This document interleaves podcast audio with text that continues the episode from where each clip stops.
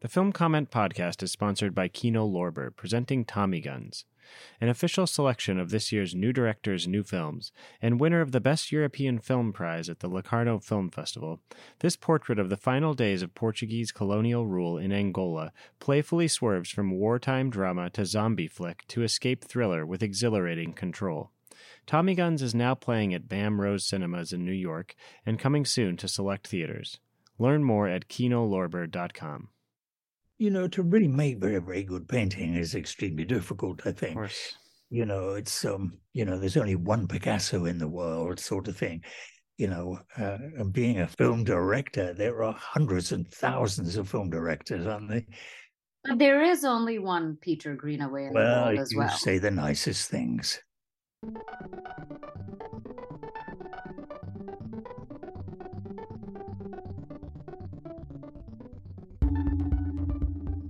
Welcome to the Film Comment Podcast. I'm Clinton Krute. And I'm Devika Girish. We're the editors of Film Comment.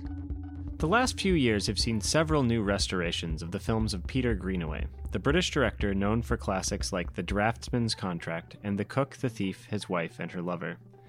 His films are formally exacting and erudite, yet full of play and perversion, and are as provocative today as they were upon release. The latest Greenaway film to receive a restoration is Drowning by Numbers, which has just been re released by Severin Films on Blu ray. Made in 1988, the film is a metaphysical puzzle, equal parts fairy tale and process piece.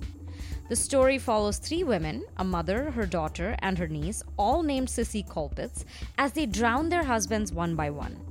They cover up their crimes with the help of a local coroner, Madgett, and his son, Smut, both of whom are obsessed with games of all stripes moral, athletic, mathematical. Shot by Greenaway's frequent collaborator Sacha Vierny, Drowning by Numbers is one of the best of the director's 80s features, as clinical as it is maximalist. A couple of weeks ago, we called up Greenaway over Zoom for a freewheeling conversation about his memories of making the film, his long career, and his thoughts on mortality and art. We hope you enjoy the conversation. I'm just going to jump right in here since you brought up painting. I know you you obviously paint a lot as well. How do you find the experience of actually collaborating with other people on a set like an art designer, a cinematographer, which is very different from painting, right? Where you control all of the elements. Well, I, you know, I, I mean, you've given me the cue there. I mean, I try to control as much as I can. Unfortunately, I can't write music, though I've had you know, some extraordinary elabor- collaborations with very, very good uh, composers. And I mean composers, not people who just write music for cinema, but, um, you know, first rate, uh, independent um, uh, composers. Right. Michael Nyman is the is the composer for this film, right? Yes, indeed. Yes. Um, but I mean, I've certainly worked with Philip Glass and uh, John Cage and all sorts of luminaries who used to work in New York, and certainly back in the 60s, 70s, and 80s. So I've been very um, excited and fascinated and pleased and proud to have those sorts of uh, associations. But no, uh, Michael Nyman, I think we must have made about 20 films together, not always feature films. But uh, the collaboration was a very, very good one. But um, you know, we all have to go our different ways, and he wanted different things from cinema, and so did I. So in the end, uh, we parted company. But I still listen to his music, especially for this film, with great delight. Yeah, can you talk a little bit about the music for this film? I know that it's, uh, I've read that it's that it's one of the structural elements for the narrative itself. Well, you know, I mean, I don't know what you feel, but you know, an awful lot of film music is derivative and illustrational. You know, give me 20 minutes of excitement and that extraordinary idea, you know, give me 10 seconds of music that expresses silence, which sounds like an enormous contradiction. But, you know, that is the way. And there is a way that a lot of film music is very, very illustrational. And I always wanted the music to be much more um, should we say, structural and organizing. And I also felt too that it wasn't too good an idea to let the composer um, too much into, should we say, the narrativity or the essence of detail, because it often ends up, in my experience, of the composer or the person writing the music becomes merely illustrational. And I don't think that's very good. And uh, I think, again, with collaboration, certainly with very serious people like Michael Nyman, you must allow them all the space that they need. So don't want to crab them down and force them into straitjackets whereby they are supposed to, as it were, find a music, uh, musical equivalent for a literary narrative idea. So after you know, supplying them, I suppose, with the outlines of a structure, I say, now do go away and do what you want to do, and we'll make it work. And you know, originally, uh, my first job in the film industry was as a film editor, so I have all that background experience about music editing. Mm. And um, in Drowning by Numbers specifically, can you talk about the concept behind the score? Well, it's meant to be a sort of a, a lyrical comedy. I don't think that sort of genre because actually really exists as a phenomenon, does it? But it's meant to be comedic, but also meant to look extremely beautiful. And it is a portrait of a particular landscape that I remember very fondly from my childhood in a curious way, you know, I even put myself in it as that 10 year old little boy called Smut, who um, actually circumcises himself, something I've certainly never done, but uh, that is the fictional element. But a lot of the other thing that uh, association with death, for example, and being quite melodramatic about dead animals and corpses, and certainly collecting insects, that is all uh, biographical, mm. autobiographical mm. indeed. Oh, but um, I was curious about the score, the concept behind the score, because the score has a very specific repetitive structure. Well, I think that, that is a characteristic of Michael Nyman. I mean, he has two, I suppose, basic um, influences. He's very much interested in English uh, music of, um, I suppose, the time of Purcell, for example, but also he's um, you know, very much interested in contemporary minimal music. I know uh, composers don't like to be referred to as minimal anymore. That's really an old fashioned idea. But when we were all collaborating in indeed the mid 80s, the word minimal, which I think Michael Nyman, as a music critic, actually invented and, and introduced to the phenomenon of um, was, uh, was part and parcel indeed of the music scene at that time uh, most of it coming out indeed uh, from your city of New York. Um, so I think, you know, those two characteristics were very good for me. And there's a great sense of irony about Michael's music. You know, it was slightly tongue in cheek. Maybe it's tongue in cheek because it is the quotation, it's quotational, but often buried deep within the only particular imaginative excitement of Michael himself. In this case, it's Mozart. Is that right?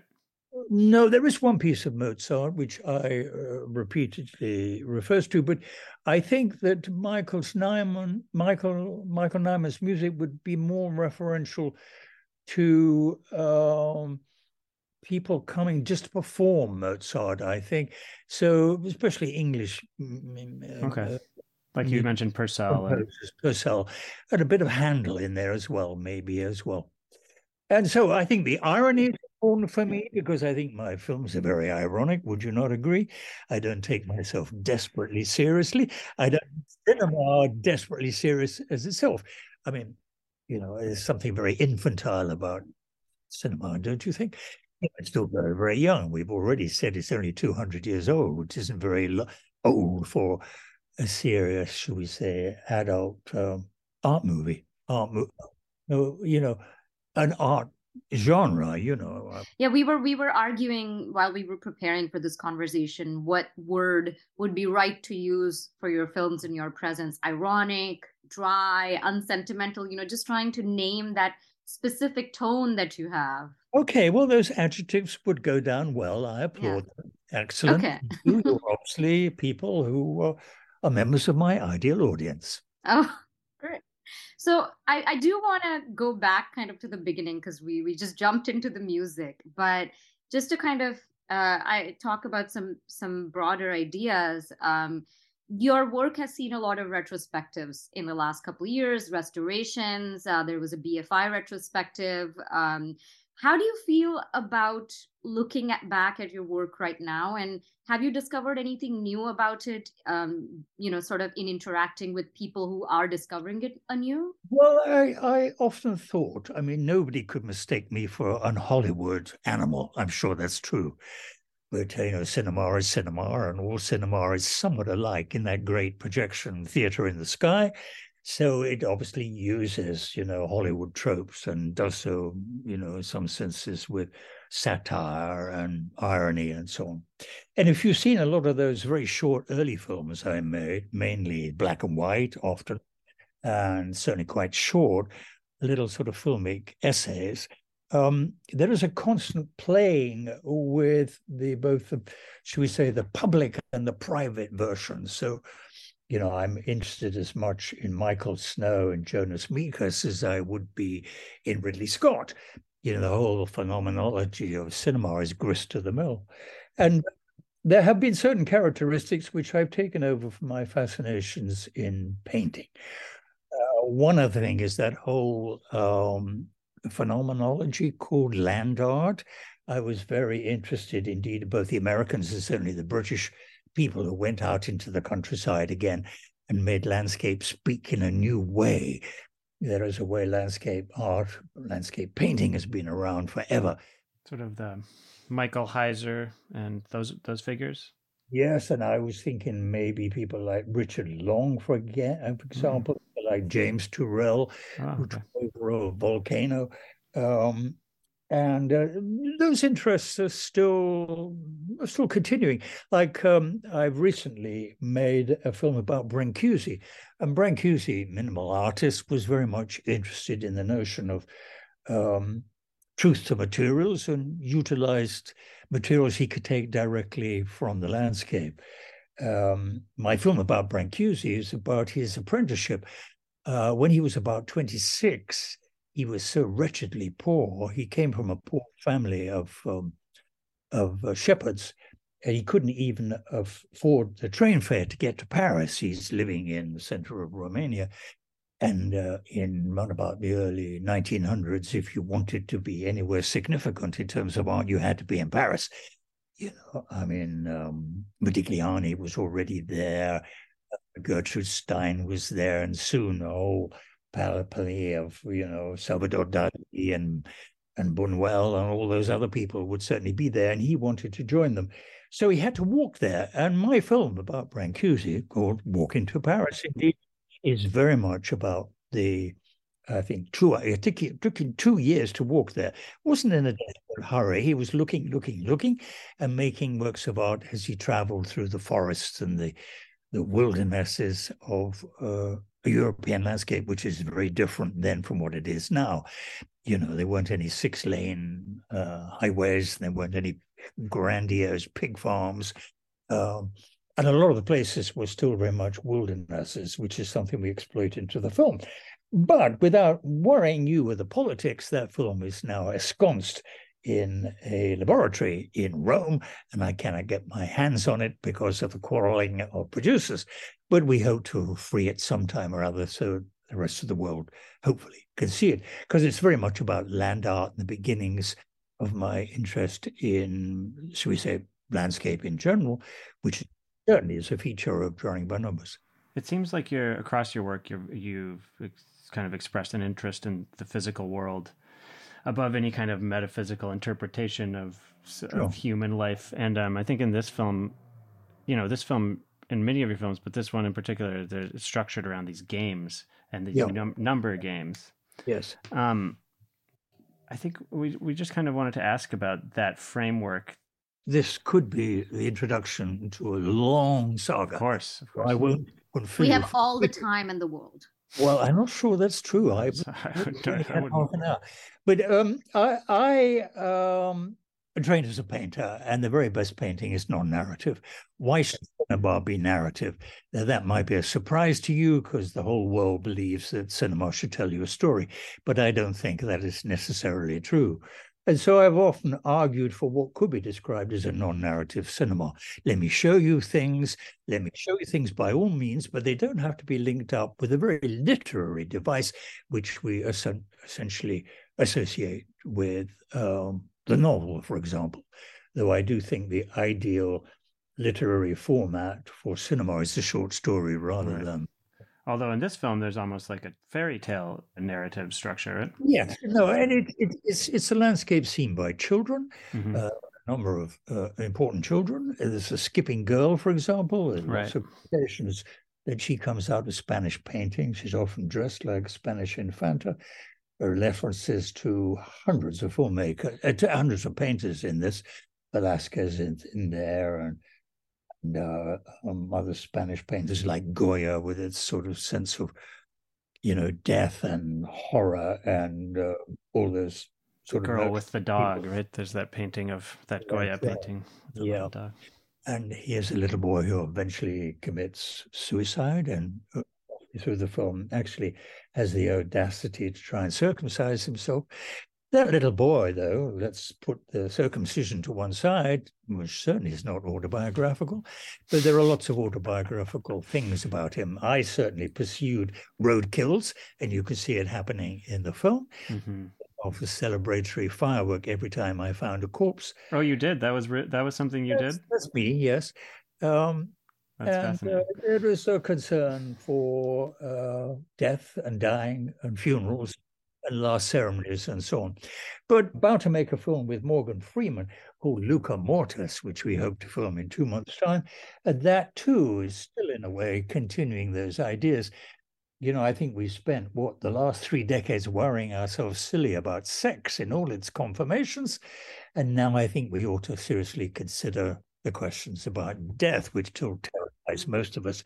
So the film is called Lucca Mortis, and it's taking place in Lucca, which is a city not very far away from uh, uh, uh, in, in, in Tuscany in northern Italy, and it is about. Um, you know, we all certainly absolutely know we're going to die. There's no reprieve from that particular situation, but maybe we should try and get uh, a handle on it.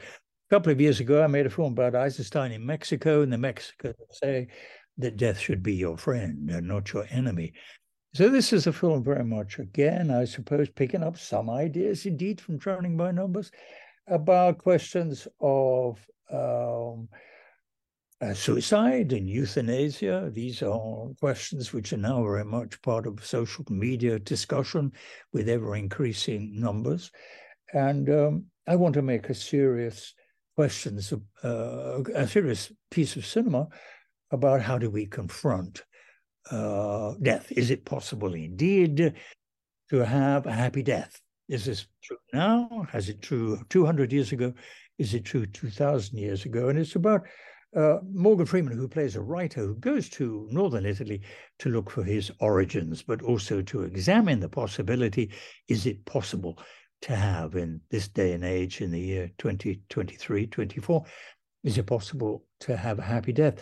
And even to ask the even more existentialist question is death necessary?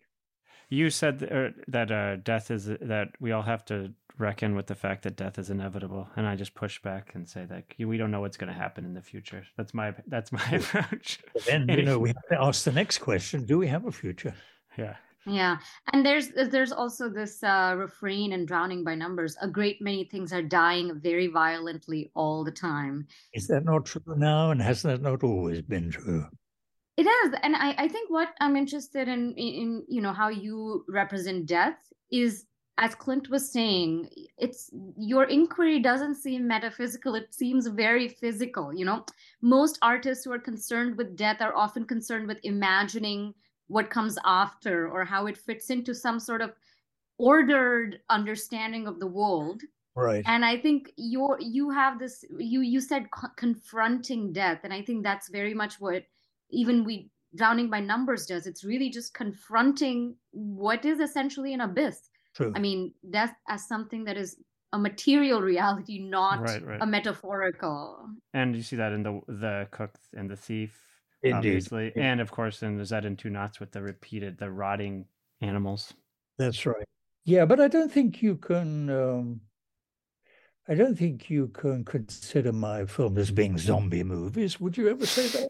They are, I hope, you know, an intelligent uh, and emotionally sensitive approach to this inevitability. Hmm. Of course. I mean, I think I would consider zombie movies to be obsessed with the metaphysical, even if they are about corpses, you know. I mean, they right.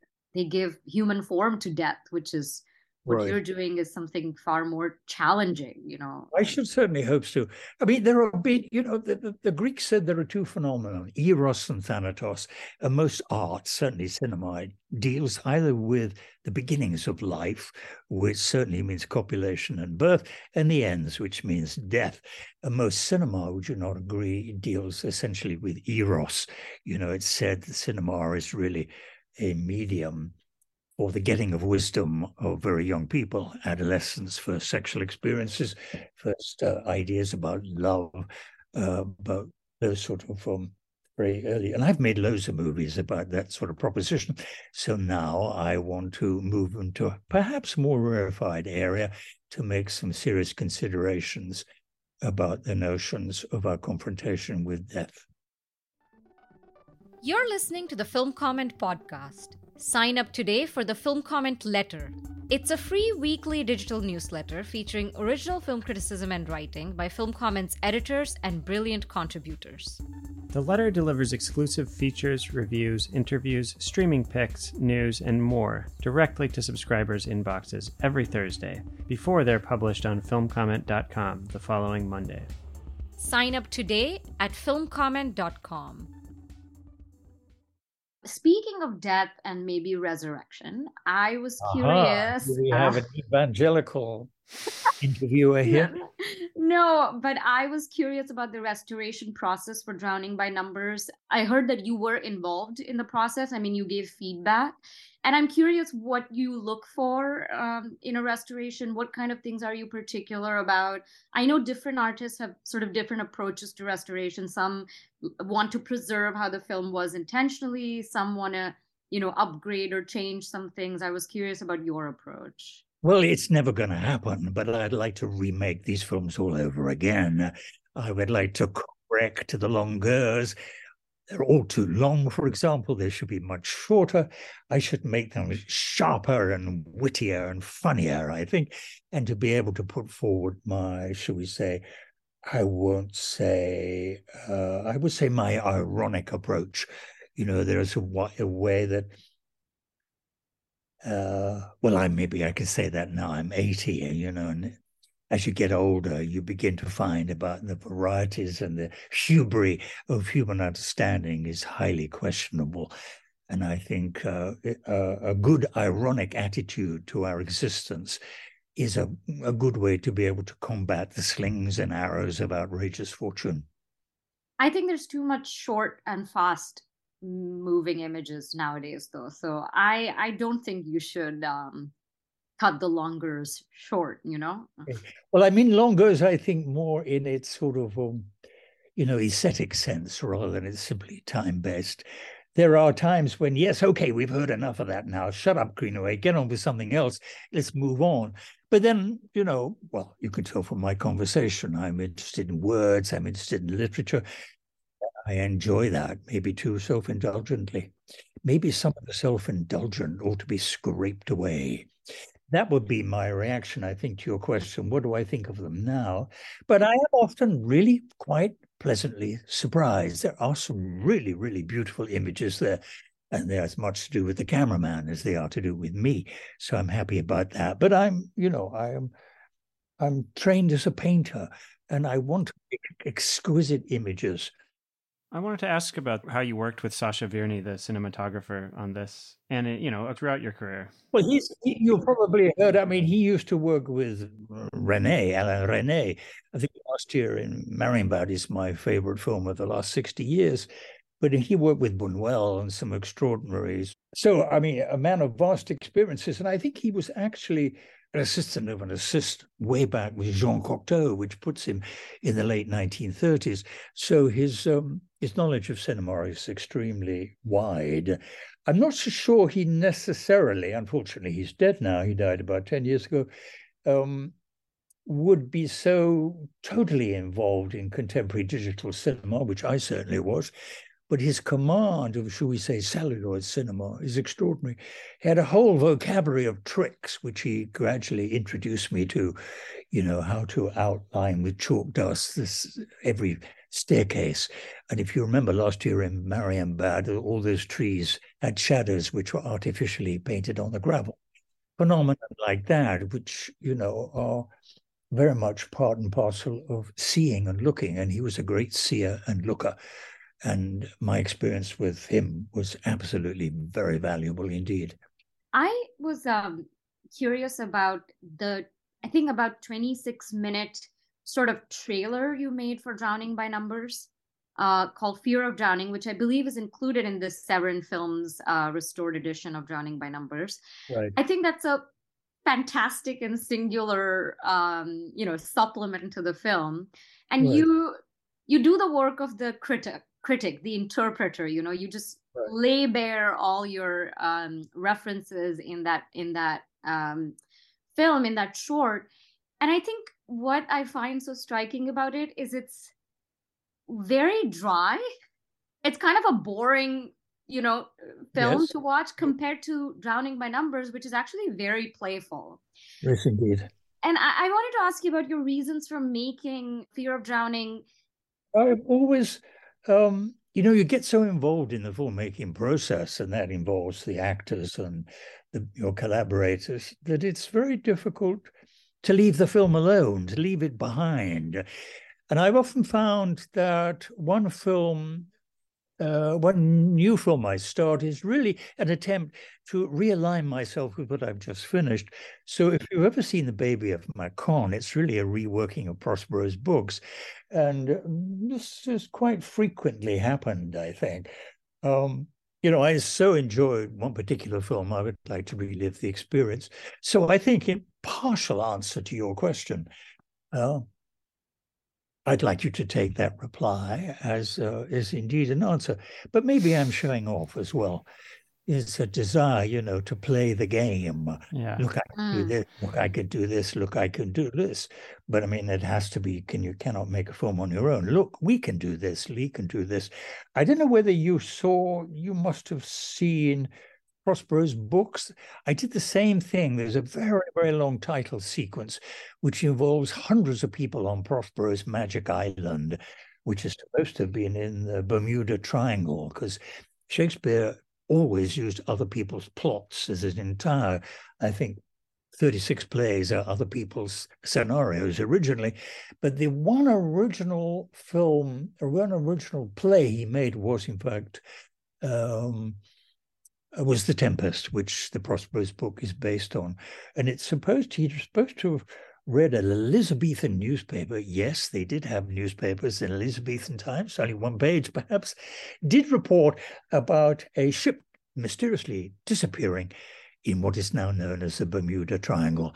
So here's a newspaper story of about 1600 rewritten by Shakespeare to make The Tempest and then reworked again by Greenaway to make Prospero's books.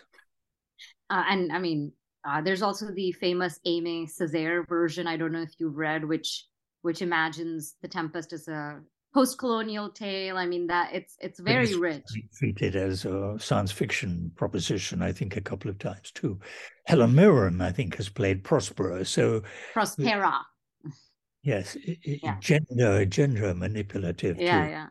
But um, getting back to fear of drowning, the reason I'm curious about it because I I was wondering if you were sort of satirizing the critic you know what yeah, is your attitude yeah but you know you can see that my cinema is very self-reflexive yes? It wants to remind you all the time look this is not a slice of life. This is not a window on the world. It's a film. And more than that it's a greenaway film. So accept it as an artifice. I want you to understand that what you're watching is an artificial phenomenon and i believe can be even richer still when you understand that because it makes you the audience as a collaborator Hmm.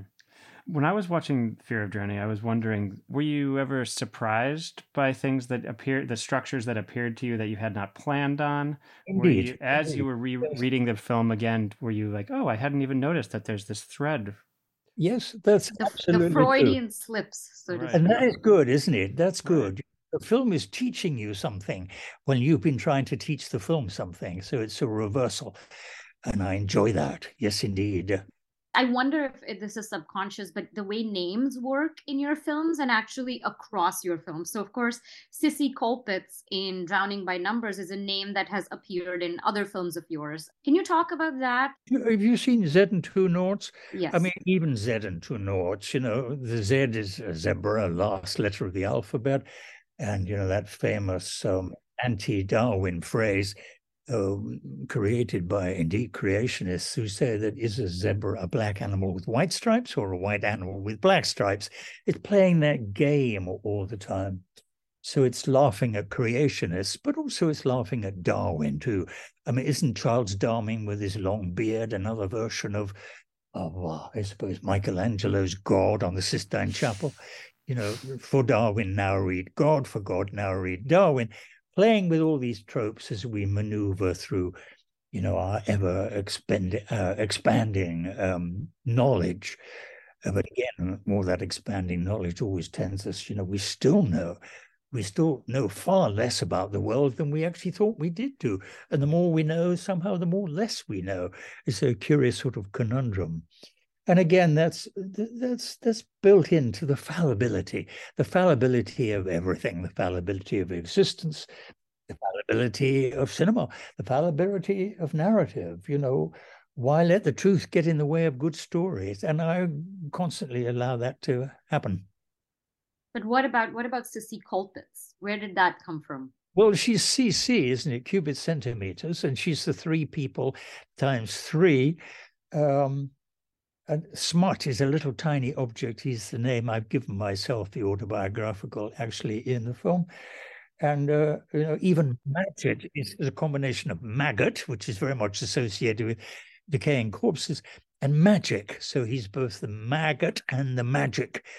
But I mean, if you take again, if I come back again to um, A Zed and Two Noughts, you know, the two noughts are the two characters. I think the names are Oswald and Oliver.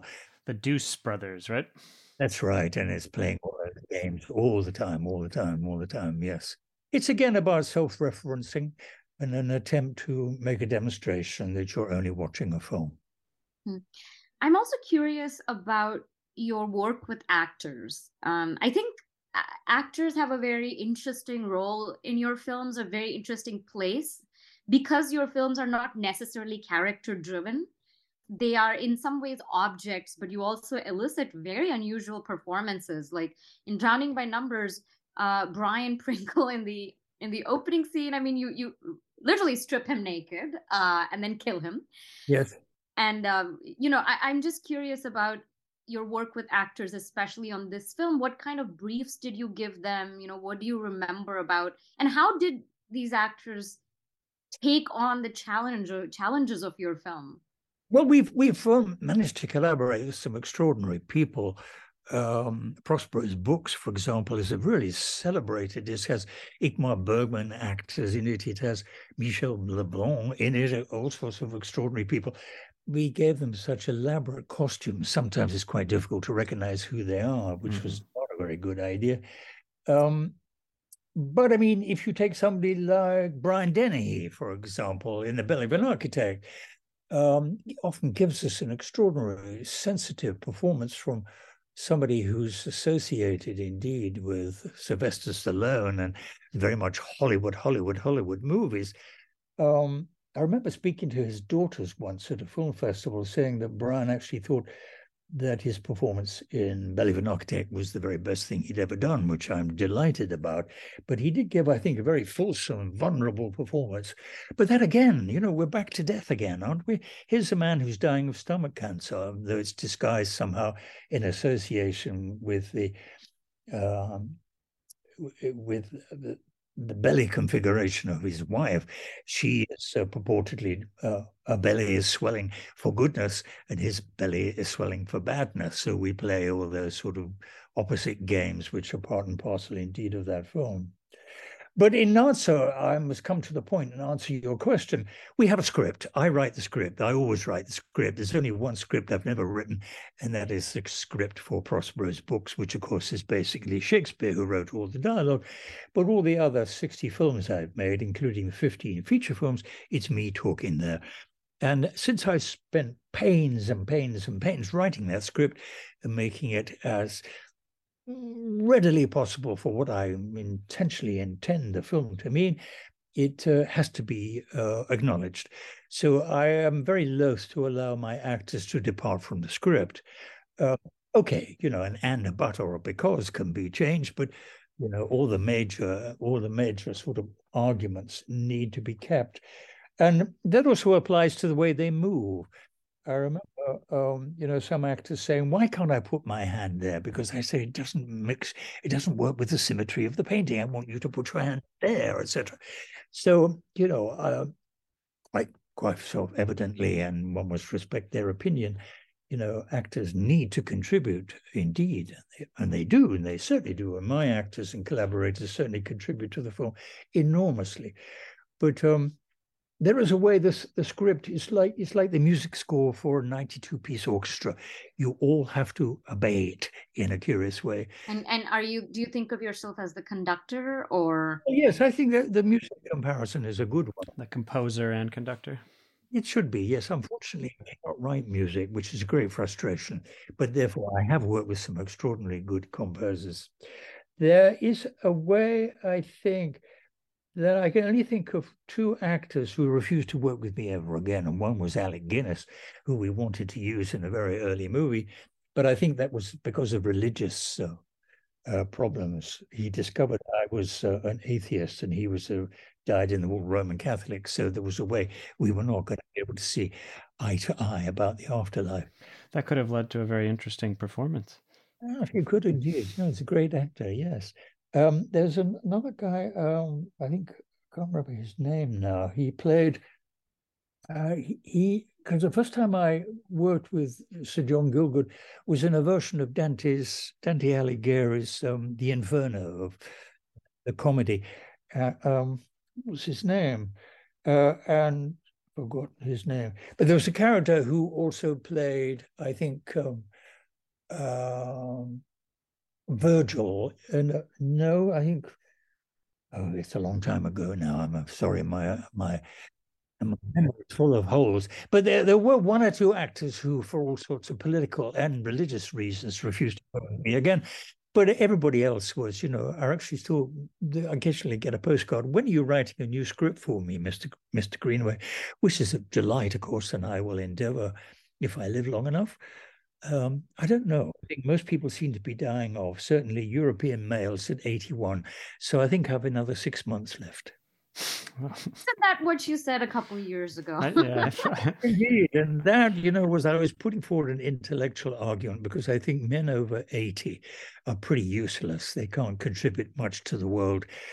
You know, Einstein had done everything by the time he was 30. What about Joe Biden? Well, yes. well, Mr. Trump is also very old too, isn't he? Uh, yeah, I would. I do. I do think so. He's right up there with. So, him. if you want to be an Olympic swimmer, you have to be finished by fifteen, and you know, even Tolstoy had written War and Peace by the time he was forty-five. So most people, you know, most of the creativity of the world is done by very young people or comparatively young people. And I, I don't think, you know, can you think? I mean, Picasso made one or two good prints, didn't he? Aged, I think, into his 80s. Uh, Titian, Tiziano made some brilliant paintings after he was over 80. How about Agnes Varda? Well, yes, that's true. And there's also a Philip Guston, I believe, painted. Yeah, Frederick Wiseman still made it, making movies. Yeah, you, Twombly. You what about Twombly? It's still going strong too. Well, if you think in people, you know, a lot of uh, famous film directors are still alive, aren't they? That Portuguese film director, forgotten his name, died at 103 or something. Yeah. Manuel de Oliveira. Yeah, but if you look at his last four films, which I've seen, they were all very much the same, weren't they? You know, do you think he actually made a contribution to cinema after his 80th birthday? I don't know. That's not. It's not for us to say on this particular podcast. It is for you to say. You're going, you are going to be old one day. You are probably going to live till you're 80. When I'm 80, I, I will. I'll get back to you. Okay. All right. Very good. Yeah, but you see, it's interesting. It's okay for women. Women have a purpose after 80. They could be very, very good grandmothers. And actually, in evolutionary terms, uh, Darwin actually suggested it's important for grandmothers to exist, but I see no real purpose in grandfathers. Okay, but why must you be useful? I mean, do you have to contribute? Well, I do. No, I've always believed this, you know, maybe because I'm Welsh and the Welsh believed in educational necessity. You know, I do think we're not here just to fuck about. We're here to do something. We have been given all sorts of amazing virtues and capabilities and so on and so on. And I think we are you know, I think it sounds rather grandiose, which are on that great, huge beach of the world, in which there are millions and millions of grains of sand. We need to make a contribution, even if it's only one grain of sand. We must leave something behind. I sincerely believe that's true. I don't think that's narcissistic, but I do think if you want to search for a purpose, and most people are searching for purposes, am I right? Even young people like you who might have given up God a long time ago, like I did when I was 13, but I'm still looking for purposes. And I think that civilization, in a curious way, despite all its all its negativity has got it licked, hasn't it? It's well worthwhile living, and I think we ought to return something. Well, I'm sure that you still have plenty to contribute, but I did want to ask. Uh, we were talking about characters and script writing, and I do think the characters in this, while the film is not character driven, are very vivid. Like they're complex and complete caricatures or versions of people you're absolutely right. Those three delightful women, I can watch them endless. Yes. And Madgett and Smut, these are very interesting characters. I mean, they, they feel to me like they exist out even outside of the film. You know, I feel like I've picked up a collection of short stories with the same characters, and this film I've opened one story, and maybe that's because of the way themes and characters seem to kind of exist across all your films, like a big shared subconscious. Yeah, well, they are autobiographical. Just give me one moment. I just need to answer the front door. Hang yeah, on. go ahead. Hello. This is like when the police came to Hamrad's. I know. Okay, I have to move on now, I'm afraid. Thank you very much for this conversation. It's been very entertaining. And okay, power to your elbow, whatever your elbow wants to do and I hope I can show you some more, more movies in the future. I have no doubt. Thank you, Thank so, you much, so much, Peter, and have a good it's evening. It's been a pleasure. I will. Okay, goodbye. Goodbye.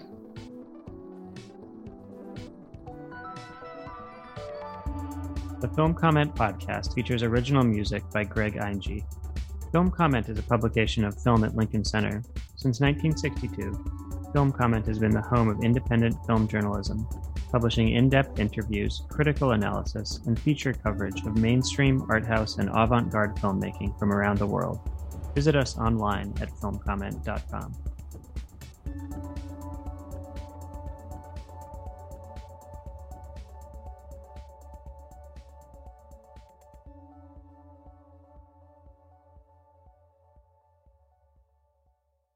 The Film Comment podcast is sponsored by Kino Lorber, presenting Tommy Guns an official selection of this year's new directors' new films, and winner of the Best European Film Prize at the Locarno Film Festival, this portrait of the final days of Portuguese colonial rule in Angola playfully swerves from wartime drama to zombie flick to escape thriller with exhilarating control.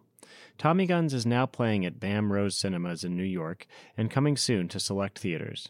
Learn more at kinolorber.com.